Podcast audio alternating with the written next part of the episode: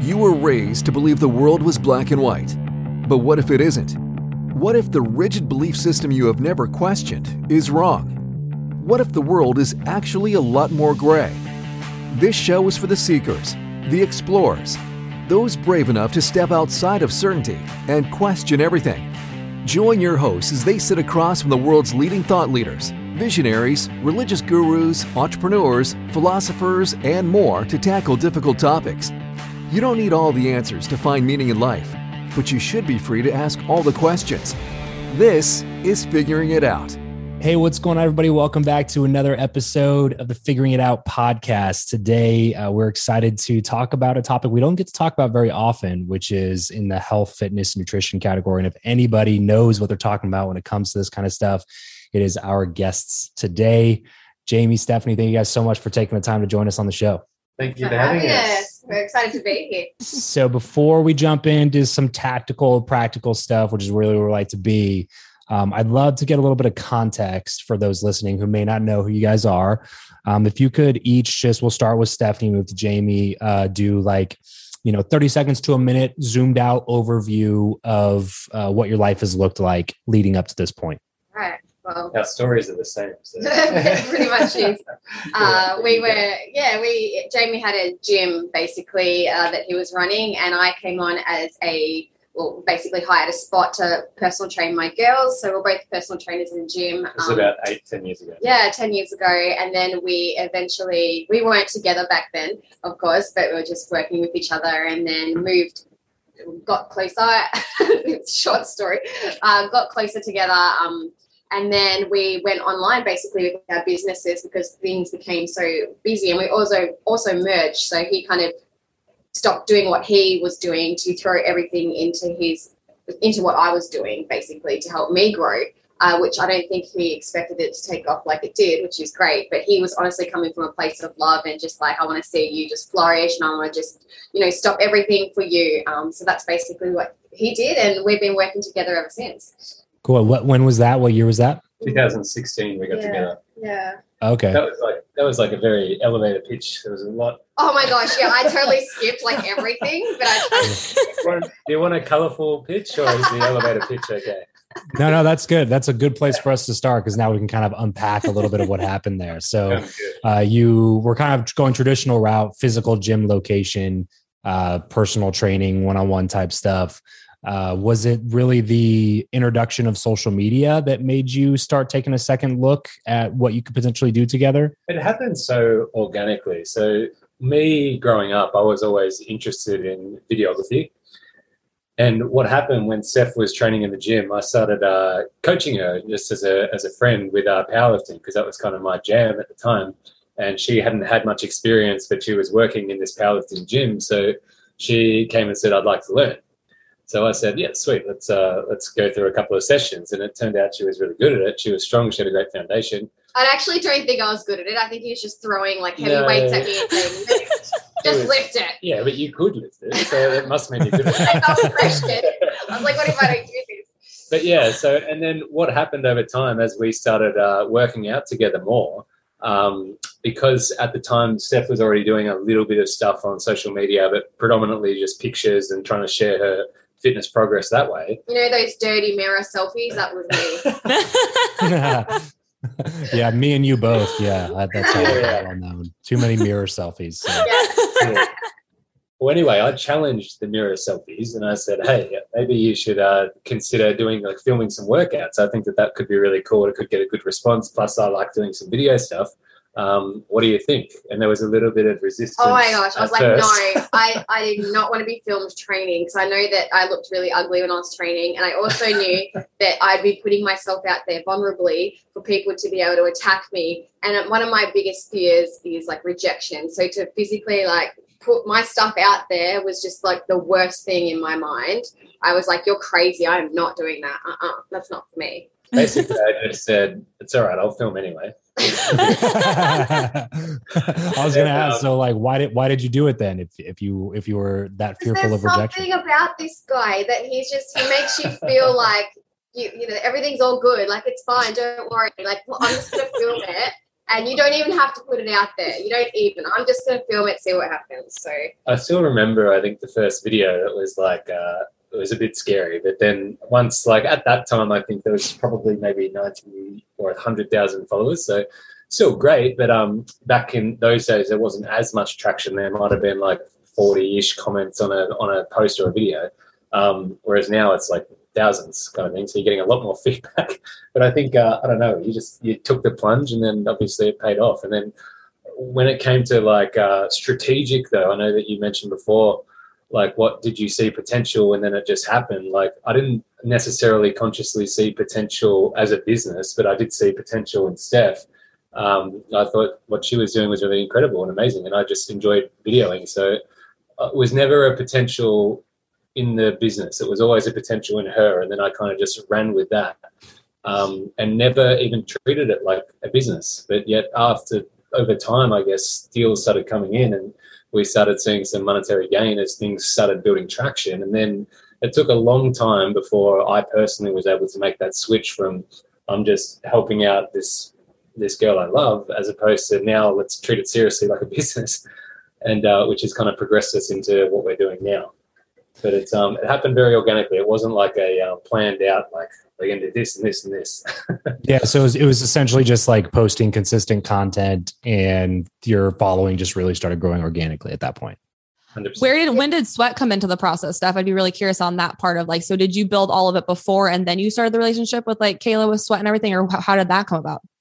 Yeah, so I think I, uh, I think I was at I was at a million, I think. We on built Instagram. Yeah, we built to a million and then I had her pop into my DMs and saying, ah, okay. Uh, let's meet up. I want to have a chat to you. So we met up with her and Tobi, who was the CEO at the time. Yeah. Um, and uh, had a chat with them. We were actually in the middle of signing on to do our own app.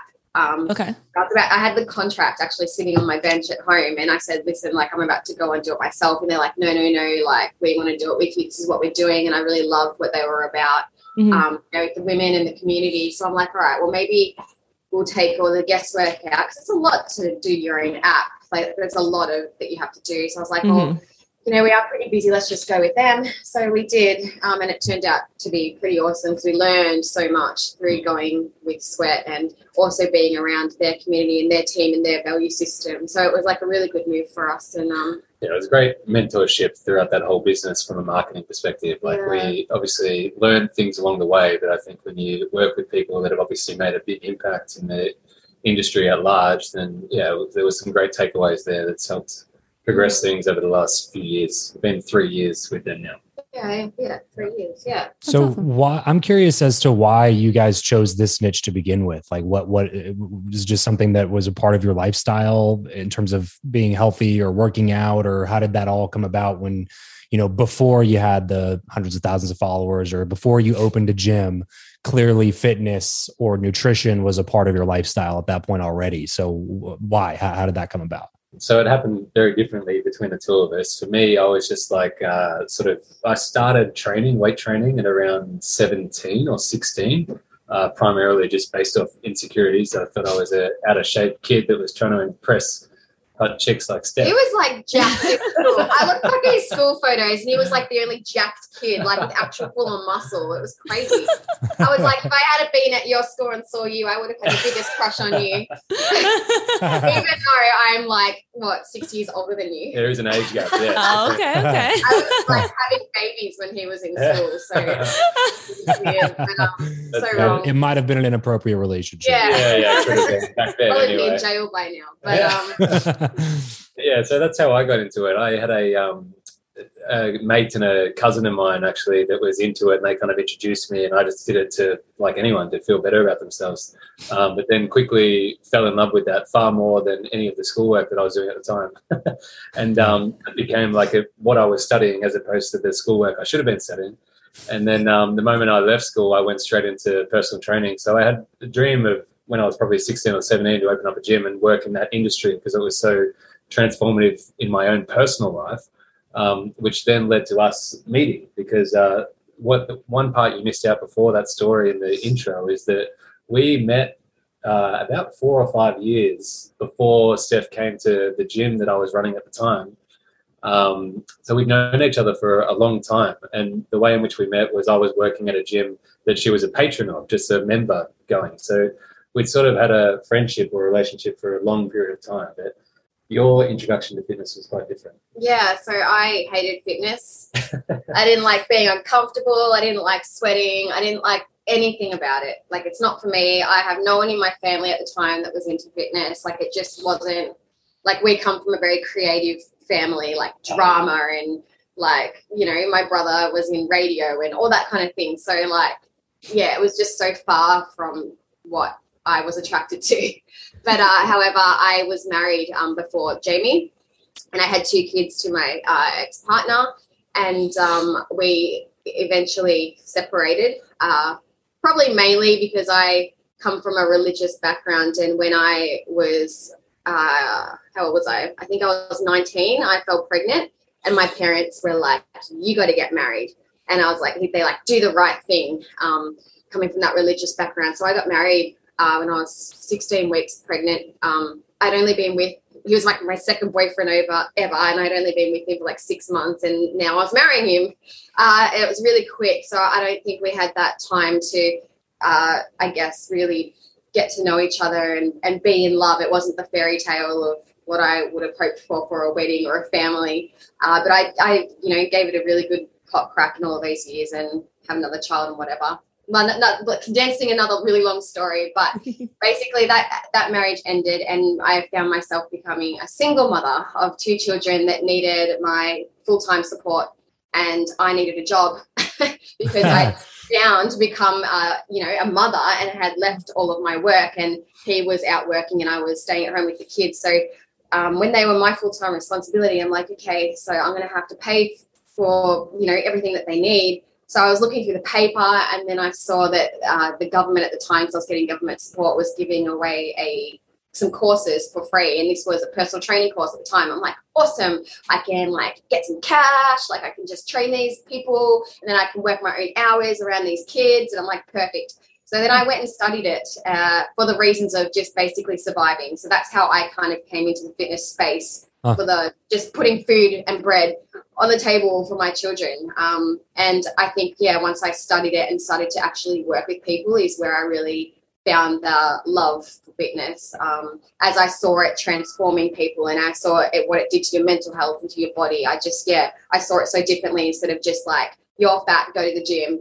I'm uncomfortable, I'm sweating. You know, the whole yeah. like, that's, that's the truth. That's like why people ha- are really like a little bit um, resistant when it comes to training because they just they look at themselves and think, oh, this is just to punish myself. I don't want to do this. So yeah, no. I just looked at it from a totally different perspective, and I really wanted to help people. And um, yeah, that's how I kind of kicked it off. It wasn't. There's one part she's missing to that story though, which is when after you got pregnant for the first time, Steph gained 25. Oh yeah, yeah. 25 kilos throughout that uh, throughout that pregnancy. Mm. So there was like this whole I think that was probably what started getting you into fitness. Well, at that time, it was just running because yeah. you were nervous about going to gyms, but starting uh, to try and get the post post body baby back, post baby body back. Yeah, and like yeah. that's what I had learned in my course because I did it after I started training or, or, running after I had did the PT course, and um, yeah, it was just like that was just one of the things I thought that you should do: cardio, cardio, cardio. Uh, now that I know there's other ways, that's great because I really hate cutting. same. And you changed that for me, actually. I was the exact same way because I went through your entire build program and now I'm on your resistance program right now, but I did all 40 weeks of build right after I had my daughter. So I, oh, yeah. I same thing. I hate cardio, but you yeah. made me like weightlifting because I always thought weightlifting is just for men. When I saw you, and I'm okay, she looks great. So if I can look like her and do what she does, then I'm on spot on where I need to be. That's amazing. One of the biggest things I think that people assume about Steph when they see her, because if you just were to look at her now, you would think, oh, she's always done weights. She's obviously uh, great at what she does. But they fail to realize that she had all of those same fears that, like, general population uh, women yeah. have about weight training, that it's going to turn you into a man, that's yeah. going to make you too bulky or too fat or whatever it might be, right? But, like, she started running before she ever touched a weight. And the only reason why you transitioned into that. Oh well, yeah. Sorry, I probably should tell you why I actually transitioned. Just it wasn't just because I hated cardio. After my second child, um, when I went to do the same thing to lose the weight, uh, Which run, Is, is run. Yeah. uh, my pel my um my pelvic floor. I never really talk about this. My pelvic floor uh, had some issues, so I had a prolapse and I couldn't run anymore. So the pavement, uh, the heavy, you know, uh, what I can't speak today. Impact. Impact. I'm having so much coffee, my more scattered. Um, the impact from the concrete uh, was not good on my um, bladder. So yeah, so I decided to. I, I love the feeling of exercise. Uh, so I'm like, what else can I do without the heavy running and all that kind of stuff, but still get the same feeling? So I started weight training for that reason. I'm It's like. bicycle in the shed. Yeah, yeah, it started in my shed. You know the bicep those, um, dumbbells that you can buy and you can like change the weights on them. Yes. I bought like and they're in a little suitcase. Like I brought one of them from one of our local like sports stores here, and I would just bicep curl and try and throw it up and press it in the shed when the kids were sleeping. no idea what you're No idea what I was doing, and I just got some jacked arms. That was about it. my whole body, other body was all like skinny, but um, yeah, that's how it started. And I just ended up loving it. I'm like, oh, this feels so much better than you know that heavy running. I'm like, I'm actually feeling like I'm doing something, and I'm getting toned. Like this is awesome. So I like, yeah, it's like I'm onto something here. yeah. So yeah, Yeah, crazy. but from a um, like for someone that doesn't know that story, like with Steph as a female training with weights, Yeah. like you have to realize that it started purely cardio, Yeah. but then transitioned to a cement dumbbell set in a garage, then transitioned into a female only gym. Oh, I was so is- scared of going into a commercial gym. I was like Took worried. a, took a few years with that, and then Ah. eventually, over a lot of convincing, came Yeah. to the gym that I was working at at the time, which was just a standard commercial gym. Yeah. But like, it's easy to see her now as like the, this gym queen that sort of uh, lifts heavy weights and stuff like that. But it definitely didn't start that way. Yeah. yeah. Uh, Yeah, yeah. I'm, I'm curious on just from a, a fitness perspective. Can you guys kind of, and this is for either one of you uh, to to answer, uh, for somebody listening that's like total mind blown right now that they're thinking like, wait, I can I can do something besides run, or I can do something besides just pure cardio, and it'll actually help me lose weight and be healthy, and uh, and and it, it's not going to make me hate working out and like how, what is that how, that's news to me can you kind of talk into why that's uh, uh, actually something that's true for uh, most people Yeah, I think that there was a real shift. You see big shifts in any industry, but the fitness industry in particular, there's big shifts. Like in the 90s, I think it was very much like, you know, cardio was kind of the thing, aerobics classes for women, particularly. And like, you also have to, like, if you really go back even to the 60s, like when Arnold and those people came on the scene and stuff like that in the gym, like, you often hear them talk and it really was like a male dominated domain initially. Like, weight training hasn't actually been around that long in the grand scheme of things. And the people that first got into it was was men. And it took a long time before you know, I guess women were able to feel like, hang on, I can do this too, which they absolutely can. Um, but I think that's part of the reason why it took so long. Like, uh, and then you've got magazines and things like that that are pushing like these are this is how women train. You know, even movies like you see women in aerobics classes or you know jumping up and down or doing running or this or that. And then it's only been in recent times where that trend has kind of changed. And now, like, the strong look is in. It used to be like skinny, like Victoria's Secret, size zero, whatever.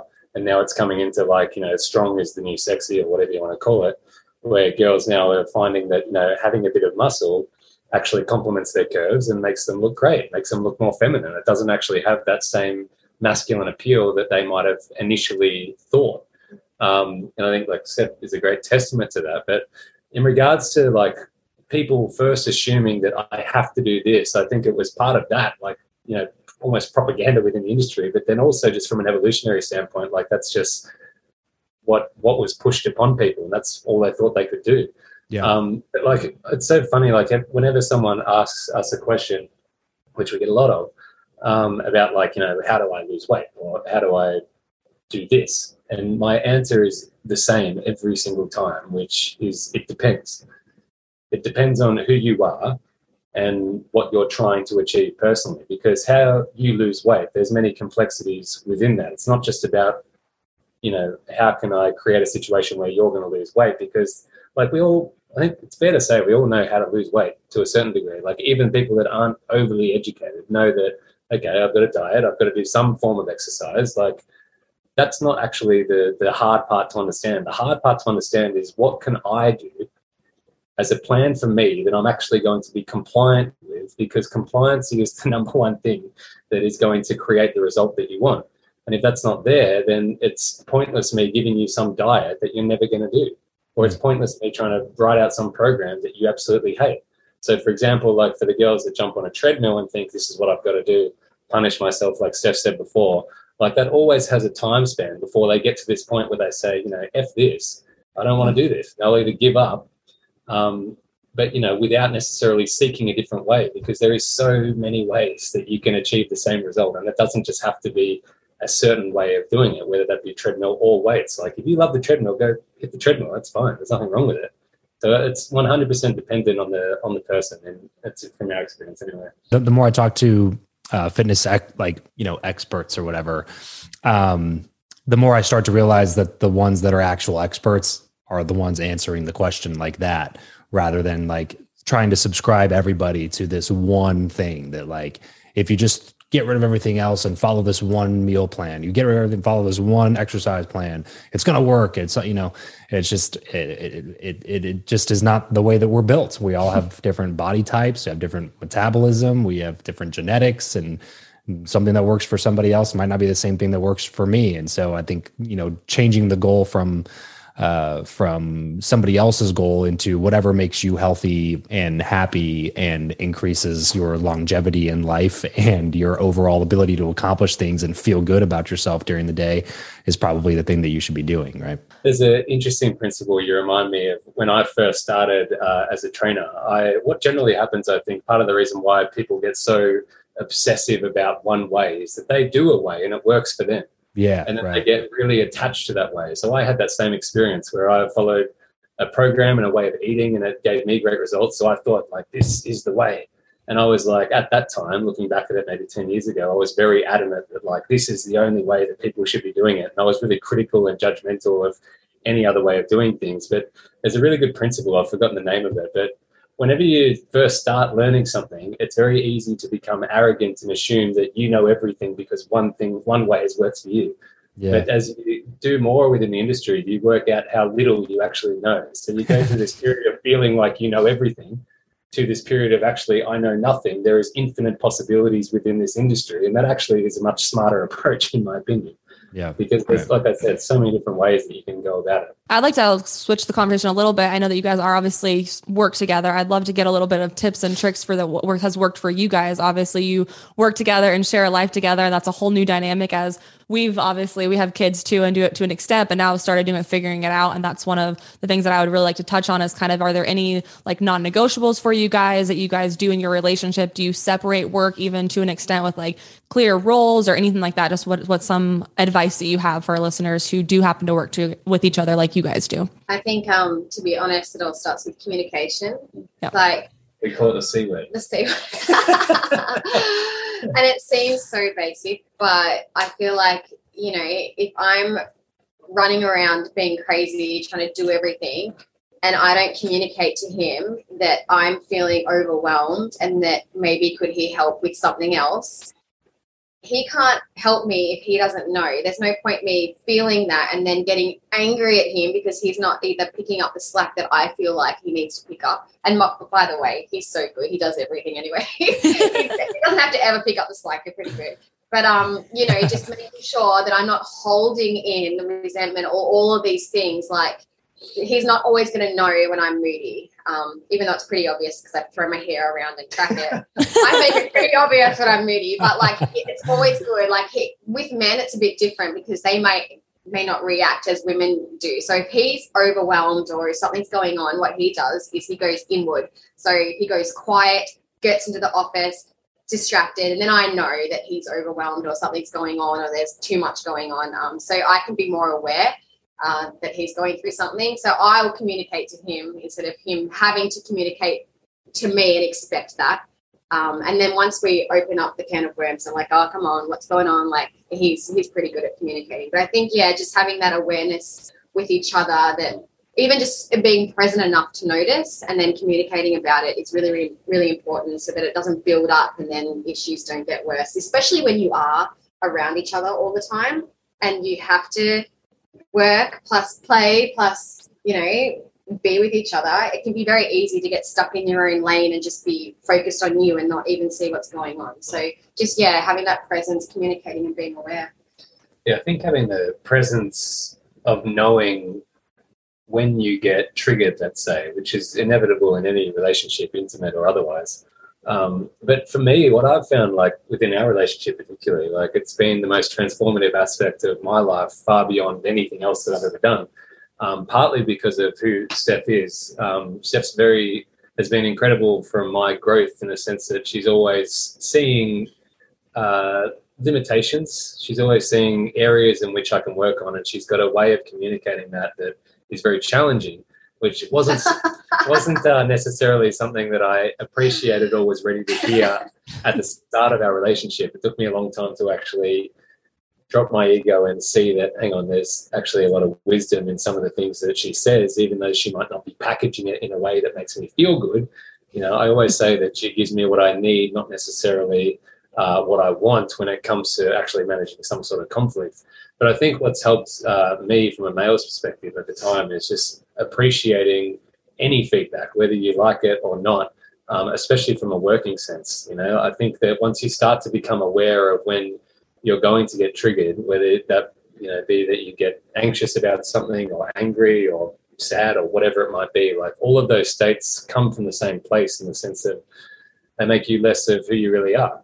You know, and I think that the more presence you can gain around that of actually maintaining who you are from a centered place, it means that like over time you start getting great insight into maintaining your core and maintaining you know your own spiritual essence, if we call it that.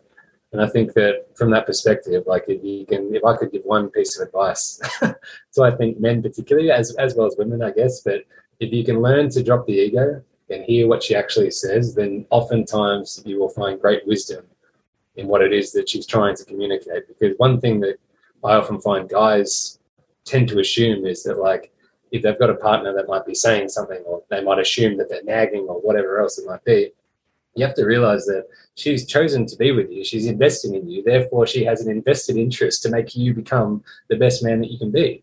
She's not there to be a nag and just annoy you. Like if she's giving you feedback, she's doing that from a place of attempting to lift you up and become all that you can be. And it took me a long time to work that out. But once I did, like our any of the conflicts that we might have had earlier on, it diminished tenfold. And like all of a sudden now I've found that you know, within our relationship, we've been a whole lot more productive. Like just launching a new business now and things are moving in a far better direction than what they ever had before. And it was like a big part of it was attributed to just doing that one thing, like just oh. dropping the ego, hearing what she says. And that's been one of the most transformative aspects of my life, that's for sure. Do you guys try to spend any um, or have any rules around spending time alone or time apart from each other with as much time as you're together?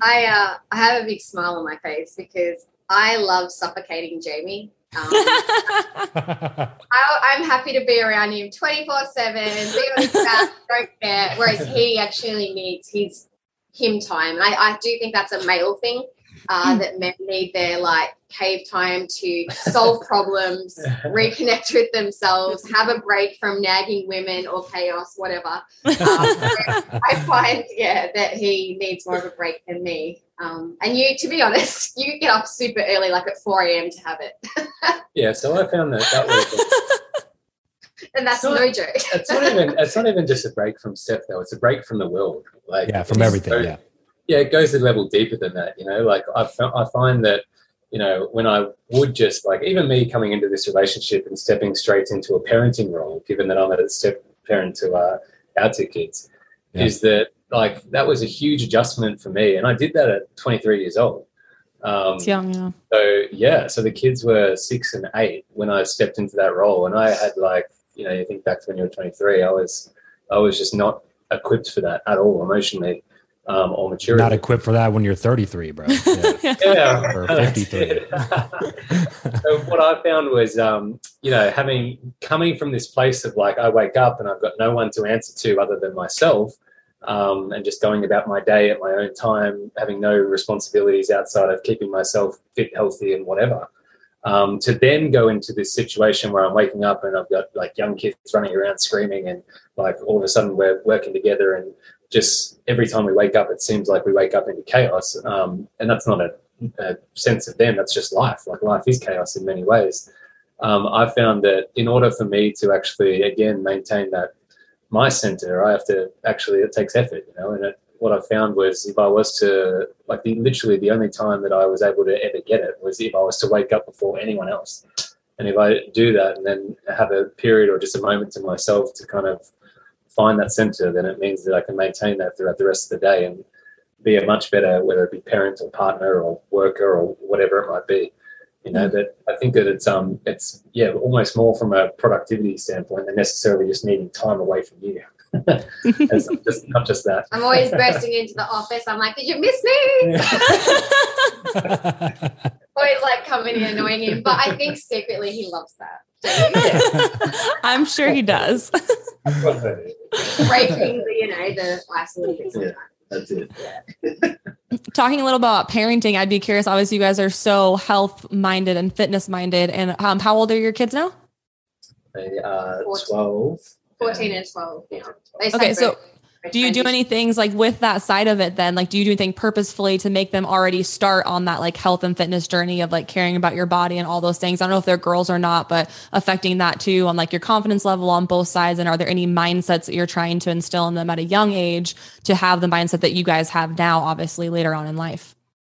So girl and boy the uh, okay. girl is the younger one boy is the older one I think that one thing that Steph did uh, really well when I when we first started was she never really pushed it upon them in terms of like eating healthy or being active or whatever else it might be. She's always just led by example. That was something that I noticed when we first started. Um, and interestingly enough, like they weren't overly interested uh, within fitness or eating healthy or whatever. And she, it's not like a tyrant parent where she's saying like, no, you can't have this and you can't have that. Like she gives them plenty of freedom and flexibility to enjoy a nice treat here or there within reason. Like you do a great job making sure they get all their essential nutrients, etc. Um, but not so much so that like you can't have a lolly or whatever else it might be. Yeah. Um, and then yeah, over time, what happened was I think just from that example that that she sort of did, and then I guess I did when I came on board, was that they naturally just kind of started becoming interested in it. And we've got a gym at home, and like the uh, Diesel, the um, the boy, he started gradually. It was a little bit of a push, but gradually uh, got in there. And then once he uh, overcame the first bit of intimidation of I don't know what I'm doing or this feels uncomfortable, whatever. Now he often sneaks out there and um, and does a little session by himself or tries to break a PB or whatever else it might be. Um, and then he's also just started boxing as well, um, which has been great for him because they're both going through their teenage hormones. It was either box his sister's head in or just pop. Fair, fair. testosterone running through his body, and we noticed that he was becoming increasingly, uh, what's the word, like aggressive uh, towards okay. her. We're like, oh, okay, this is a new change. Um, and she's bloody annoying, so like I can understand. him, sorry. I love the honesty. No, but she like so she, like even this she's morning. Yeah, I'm like, you know, you're like having a go. But um, yeah, so she she's a little mother, so she nags. It's like he has a wife. She's nagging him all the time. Have you brushed your teeth? Have you done this? Why is this on the floor? And I can see why he's um, but yeah, so he started boxing, and that's really helped. He's like that whole like transition with the testosterone is now like leveled, and he's normal again. Because no, like when I say it was like bad, he went like three months of just being angry, and like even the way he spoke to us, I'm like, what is this crap? Like I'm over this. Uh, you know, it was such a big transition, but yeah, it's leveled out now, and I'm grateful for that because so, I was scared. Yeah, it's so important to have some sort of energy that they can pour yeah. it into, rather than yeah. their siblings or us. You know, yeah, when they are going through these hormonal changes, which has been a very different period for us. Yeah. But then, yeah, Maya, the younger one as well. Like we were thankful that she actually found something she enjoyed over many, many years um, of trying different things, and she's just recently got into gymnastics. So oh, recently, she's she was six. well, yeah, but then she had a break, and then she came back. yeah, we had COVID. That's right. Yeah, but um, yeah, she's uh, she really enjoys that as well. So they're both quite active uh, in very different domains. And but... Diesel, actually, the eldest, has um, celiac disease, so his diet he has to be spot on. So he's always been okay. really, really big. Um, and like it was crazy uh, a couple of years ago. We didn't know he had it because uh, his dad had it, and his dad is like 40 years old and only only like two years ago found out he had celiac and it's um it's hereditary. So once he found out, I'm like, oh, we should get the kids tested. And then, yeah, Diesel came up positive. Um, so, yeah, he had huge diet changes. He could never put on weight. And I just thought he was always just skinny and tall. And that's, you know, how he was. But mm-hmm. even since then, he's gained like seven kilos, I think, since, you know, having the celiac diet. And that's more preparation, but it's really healthy and that re- works really well with him. The daughter, however, could work a little bit harder on her sugar intake. And I you find that sugar is in everything, like everything. It's like yep. hidden on labels. If you buy like a low fat, it's higher sugar. Like it's just like you have to be really, really careful. Um, but yeah, she could probably do a little bit better. But at the same time, I don't ever like like push her heavily and say sugar's bad, sugar's bad. I like I always try and teach what I'm saying if she's like, oh, mum, I've got like, and girls at this stage, by the way, are talking about their weight, even younger, um, especially because what they see on social media with all the perfect bodies and filters and whatever, um, they are impacted by that if your kids are on social media um, at a young age. Um, so, yeah, I noticed her saying things like, and this is going to make me sound like such a bad parent, but because uh, I was talking to another mum about this who had the same issues with her daughter, she's like, you know, my daughter's like say, calling herself fat and she's like not eating at the table, not eating dinner. And I was like, oh, that's really full on. I said, I'm dealing kind of with the same thing, but my daughter is like a little piggy. She's just eating at the table. She's calling herself fat, but then like eating heaps. So it's a different situation. But I was like, she's like grabbing her tummy. She's like, I just want abs. I want to get rid of this. I'm like, well, Maya, stop eating sugar. Like, I'm not going to say, oh, no, you're beautiful just the way you are. Like, reality is, if you don't want it, that little pop bit, don't eat sugar. Like, yeah. yeah. And then she's like, yeah, well, okay, maybe tomorrow. And it's like, like general. So I'm coming at it from a different thing because my mother was always like, I was always complaining about my weight when I was little. I remember this is like, I've never told anyone this before, and this is probably going to like be weird, but I remember being, uh, I think I was like 14, and I was in the shower and I remember looking down at my stomach because I've come from an Italian family, so we used to eat pasta, like a lot of carbs, like, and we weren't active. And I remember looking down at my stomach and I grabbed it, I grabbed the fat, and I said, "No one's ever going to marry me." And I started crying in the shower. This was at like 14, and I was like, so I like can think how you know kids today. I felt like that, having no social media or anything like that about myself as a little a little girl, I can imagine how the little girls now are feeling. Um, yeah. But my mum always used to say to me, you know, you're beautiful just like you are, blah, blah, blah. And it never ever encouraged me. yeah. I know that, like, I know that's beautiful from a mother, but that doesn't encourage me to want better for myself. Oh, cool. I'm good. I'm beautiful as I am. Like, yeah. I don't have to fix it. Like, if yeah. my daughter's complaining about something, I'm like, you know what? I love you. You don't like it, honey. This is how you fix it. Yeah. And I think that's beautiful. Her, yeah, I give her the option and I give her the choice. I'm not going to go, she knows she, she knows I love her. She knows she's beautiful, but I'm not going to go give her that fake crap like, oh, you're all good when I can seriously see that she's not happy with herself. Like, I'm like, yeah.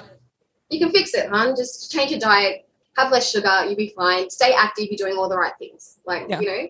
So it's just yeah. different parenting. I don't know if that's because I am a younger parent. I am, so I understand it yeah. Uh, in the, the, day and age that we're living in, or if it's just my mindset around what I wish that I had when I was younger. So I don't know if I'm right or wrong. I'm still figuring it out. I could be totally damaging my daughter right now and don't even know it, but that's how we're attacking it. It's just keeping it real and saying, you know, you can fix anything that you're happy with. Yeah. It's funny. you, always, funny from... you always go quiet when I talk about stuff like this. No, you're no, like, no, no. don't. It's funny, like um, we had very different upbringings, me and Steph. Like, mm-hmm. um, my uh, my parents were very uh, nurturing, caring, and came from that philosophy of like, you're great how you are. Mm-hmm. Um, you know, of course, was like that, but there was also some challenges along the way.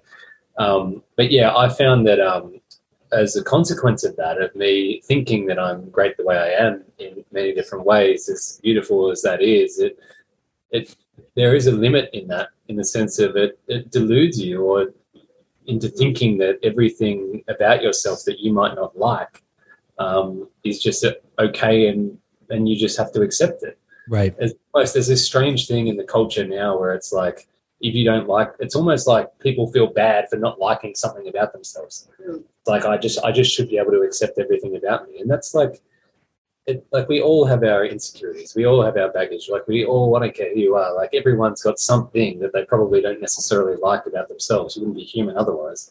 But then for someone to say, you know, just accept it and just love yourself when deep down you're hating this aspect of yourself and it actually could be improved and changed if Yeah. you put in some sort of effort towards it. But sometimes it um yeah, it seems almost counterproductive in a sense. Like I think that there's a different message between like you're okay the way you are, don't worry about it, as opposed to you're okay the way you are and you can fix it. If that makes sense, I'm not probably articulating that well. Like you're you're you have the ability or the capacity to make a difference or to make a change within yourself that you don't like, and you have that within you. But you Yeah. don't necessarily have to just sit back and accept that, you know, this is Yeah. who I am. You Just got to pretend accept that it. you're happy and that you should Yeah. love yourself. Like, yeah, please work on loving yourself. That's really important. But at the same time, be real with yourself. If you're not happy and you know that you could actually be better if you fixed the issue, uh, then that's I think that's loving yourself more. So, Yeah. Absolutely. I would agree with that for sure. Right. Yeah. It's it's like you you shouldn't be encouraging mediocrity if Mm. it's going to lead down that path because more than off like more often than not it's that's the path that it leads to it's if you get really comfortable with who you are um like on an internal level that is the root of i think happiness and fulfillment is being comfortable in your own skin. And like there's a lot of really great stuff to that. But the problem is i think people go overboard with it and make it seem as if you shouldn't be constantly learning you shouldn't be constantly growing or improving or making yourself better over time.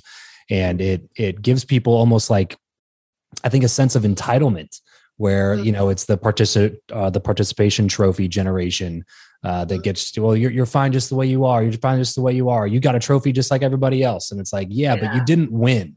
And the Yeah. problem is the problem is life doesn't treat you the same way that your parents treated you. You know like you don't just get out into life and then be mediocre at everything and excel and live a happy fulfilled uh, above average life. Like if you just keep going throughout life that way then you're always going to be subpar. And to me that is not a way that you achieve happiness. Like happiness and, and fulfillment those things come from the things that we're willing to struggle for because Mhm. there's something on the other side of that thing that is equal to the improvement that we're making over time and telling your kids that they're oh they're perfect just the way you are. You don't have to do anything. You're special. You're special. You're special. You bang that in their head and they grow up and then they're you know 28 29 30 31 trying to figure life out. They they're not getting the promotion. They're overweight. They're unhappy. They're unfulfilled. They don't have friends like and all of these things because they have this core belief in their mind. They're like oh but i'm just i'm, I'm okay the way that i am though. And it's like yes like you should feel good about yourself because of who you are, but it doesn't mean that you should just settle for being average or less than average for the rest of your life. yeah. Well, that's the question. The question is, how do you feel good about the way that you are? And that's what I was sort of saying. Like you, like you can delude yourself into thinking that, oh, I'm just good. Like, Yeah. Thumbs up. But then you find that you wake up at 3 a.m. and toss and turn and don't feel that good about yourself then and ask yourself, well, hang on, that day I had yesterday wasn't so good. I didn't get anything that I wanted to get done or Yeah. whatever else it might be. Like in order to, like, confidence to me is something that is earned. it's Yes. only, like you said, through struggle. And it's so funny. Like I, I was that guy going back to my upbringing. Like I was that guy that thought like my shit don't stink. Like I really because I, that was pounded within me. Um, it wasn't until I got in my relationship with Steph that she was someone that would actually you know want the best for me and therefore say, "Hey Jamie, like did you realize you're doing this?"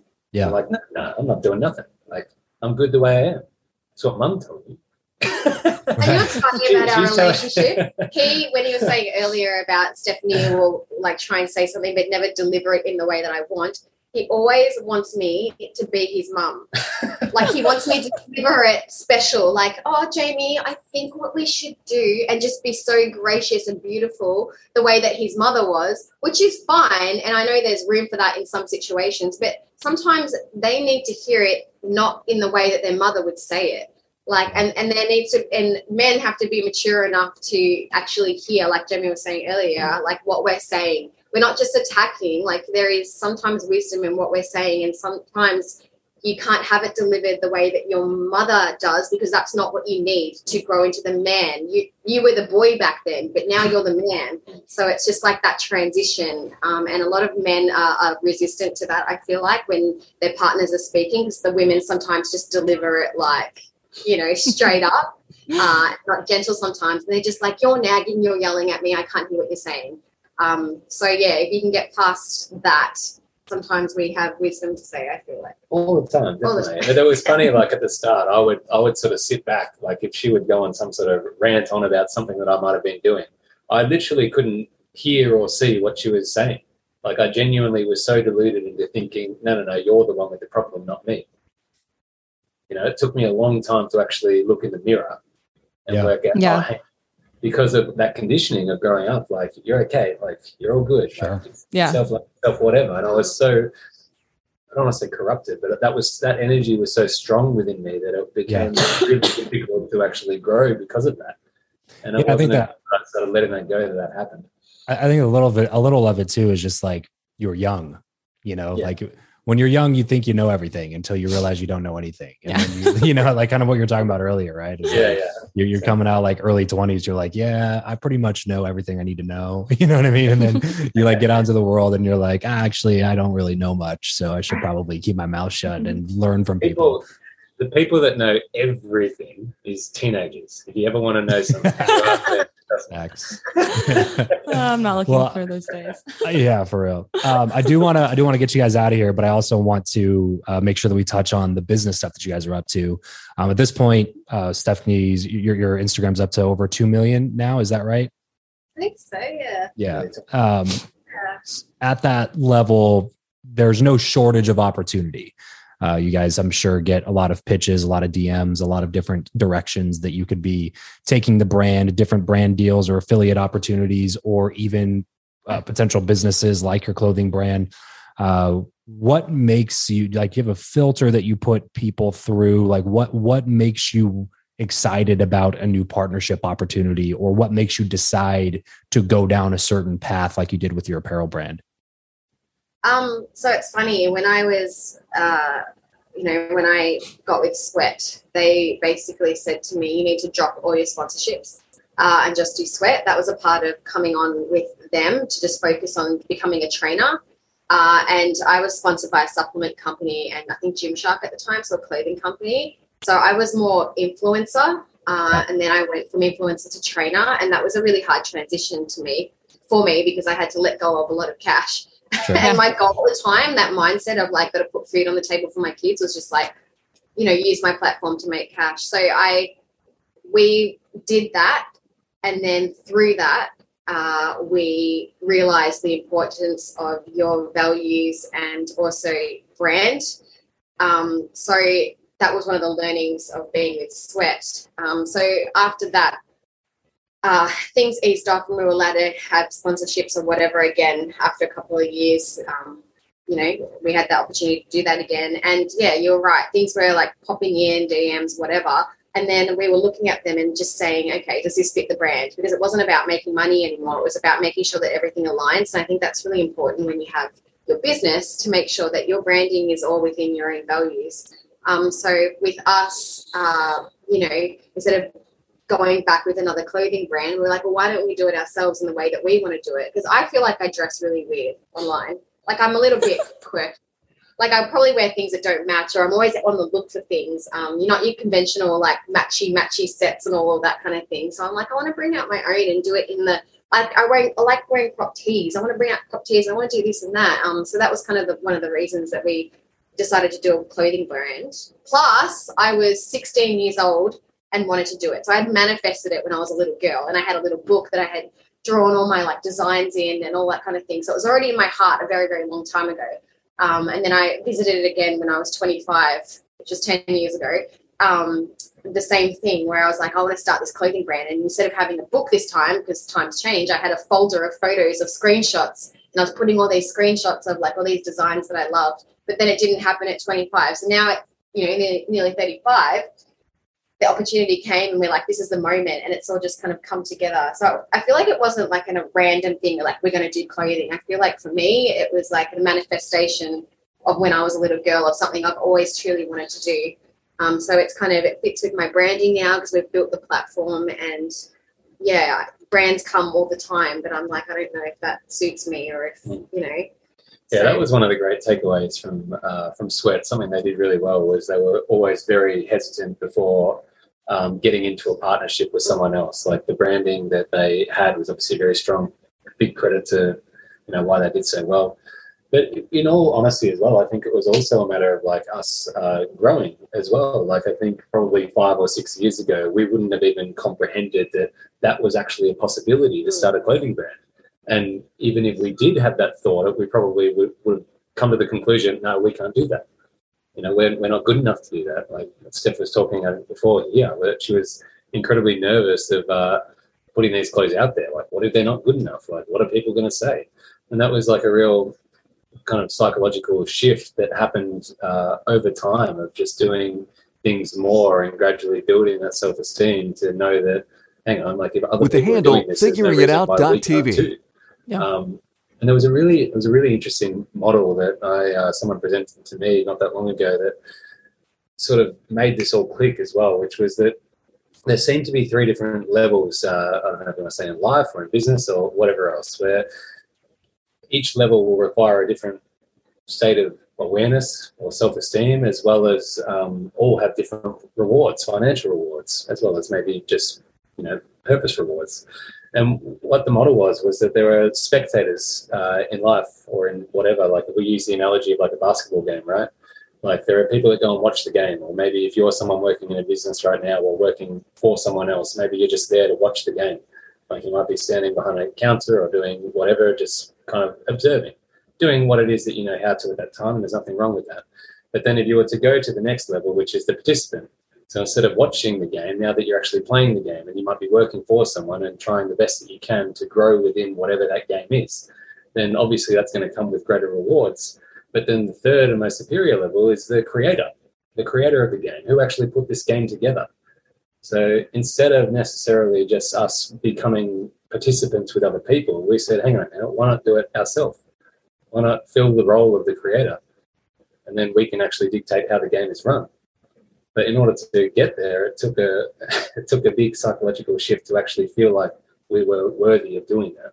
Yeah, yeah sure. What were there any uh, big surprises? Any big hiccups through the process? Heaps. we initially um, we expected it to be a um, the clothing brand. We expected it to be like a six month process, turned into being like a thirteen or fourteen month process. Um, this was all throughout COVID as well, so things just uh, were running slow. You know, in terms of getting stuff here. Um, you know, we initially thought that. we naively initially thought that um, you know okay we put x amount of money into clothes this is how much we'll get back um, but we were pretty unaware of all of the other costs that were going to come around that. Um, you know, we trademarked the brand, um, which required solicitors, etc. Um, shipping costs, we never necessarily, obviously, we knew that they were going to be a factor, but we didn't know how much of a factor. Like all of a sudden, what we thought might have cost, you know, whatever it is, let's just say one dollar. Things you realize cost a lot more than that. And it's, but that's again, that's kind of part of the game. Like it's not easy being this creator, right? It's it's yeah. difficult takes more work, but and you're putting way more on the line to make it happen. Um, but obviously, the raw rewards are going to be infinitely better than what we would be otherwise. Yeah, that's exactly right. Yeah, you, you, are forced to level up in the process, um, and you're forced to take the bigger risk. But whoever takes the biggest risk, if it pans out, gets the biggest reward. And then at the end of the day, you know, if this particular thing, the way I always looked at it was like, if this particular thing doesn't go the way that I want it to go, how much did I learn in this process that will make the next time that I try something like this much, much, much more likely to be successful because I'll be able to shorten my timeline because I already have the relationships because I know what steps need to actually happen because yeah, I've taken all of this stuff that was obscure living up in a cloud and brought it down into the dirt and where I can actually like play with it, mold it, and move it into whatever that next venture is. So, uh, well, I know we've uh, had you guys here for quite a quite a bit. So, uh, before before we sign off, let's send some people over to uh, to the apparel brand. So, can you guys give uh, let us know where the best place is for us to go pick up some of uh, some of the stuff you guys are putting out? Go to yondit.com. Yondit is Y O N D I T, short for Beyond It. And there's a bit of a story, a bit of a story behind that. Ah, with Yondit, yeah. So everyone's like, why is it called Yondit? And I know it sounds really weird, but um, being, I was just mentioning earlier that I'm Italian, so I'm quite fiery. I'm also an Aries if you're into astrology, but like, um, I remember like walking around the house, I'm always like, oh, I'm beyond it, I'm beyond it, and it like, because I want to get frustrated about things, and then he's like, oh, you're yonder, are you? Yonder, because I would say it really fast. Uh, and I'm okay. like, yeah, I'm beyond it, I'm beyond it. Um, and so we actually had another name for the company, um, we like trademarked it, everything, had it ready to go, we and attempted to. Oh, we trademark it. attempted to trade, and then we ran into issues where Maybe someone else had it in America and it was too risky. So then we had to come up with something else. And then I was like, why don't we just beyond it? Because I'm really over this whole issue with I love brands. Like, It became it became a Oh favorable saying within our relationship. yeah, but then we put a positive spin on it, and now it's kind of get beyond your limitations, get beyond it. Um, you know, anything that you're going through. So that's kind of where the concept came Yeah, the from. goal Yeah, is like awesome. it's to provide clothing that makes uh, at this stage women, but hopefully down the track men, like anyone feel confident enough to get beyond whatever's holding them back right Yeah. now. So same thing Awesome. before, you know, like people get frustrated with situations that they're not happy with. Um, one of the big learnings that we had in the fitness industry was that the people that felt better about themselves, whether that be as silly as how they dress, you know, that has a direct correlation with how they train, how they perform. Like if you feel better about yourself, you train better, and your Yeah. results are going to be Like when I've got clean hair, I have a better deadlift session. you know Like well, you probably like from, from a guy's perspective like you know how it feels to get dressed up in an expensive suit yeah. as opposed to just hang out in your you know tracky dacks and an old t-shirt you know there's a different energy about it yeah. so we Yeah. really wanted to make that a pillar of the branding i guess Mm. but yeah yondit.com is where you can find it or you can find uh, us on instagram or facebook as well Perfect. Awesome. Yondit.com. Please, guys, go support. Uh, go support Jamie and Steph. I know that uh, I know that I know that it's going to be awesome. So stop worrying about it, Steph. It's going to be all totally awesome. Everybody's going to love it. They're going to love it. So uh, we really appreciate you guys taking the time to come on the show. Do you got anything else, babe? Anything else you want to ask? No, I just really appreciate yours' this time. I've been following you for a minute, so it's really great to connect. I appreciate all that you've put out there, and you've helped me a lot personally as well. So I really appreciate you. Thank you Oh, for uh, thank having you. us on this is actually i think the first podcast we've done together Is it together?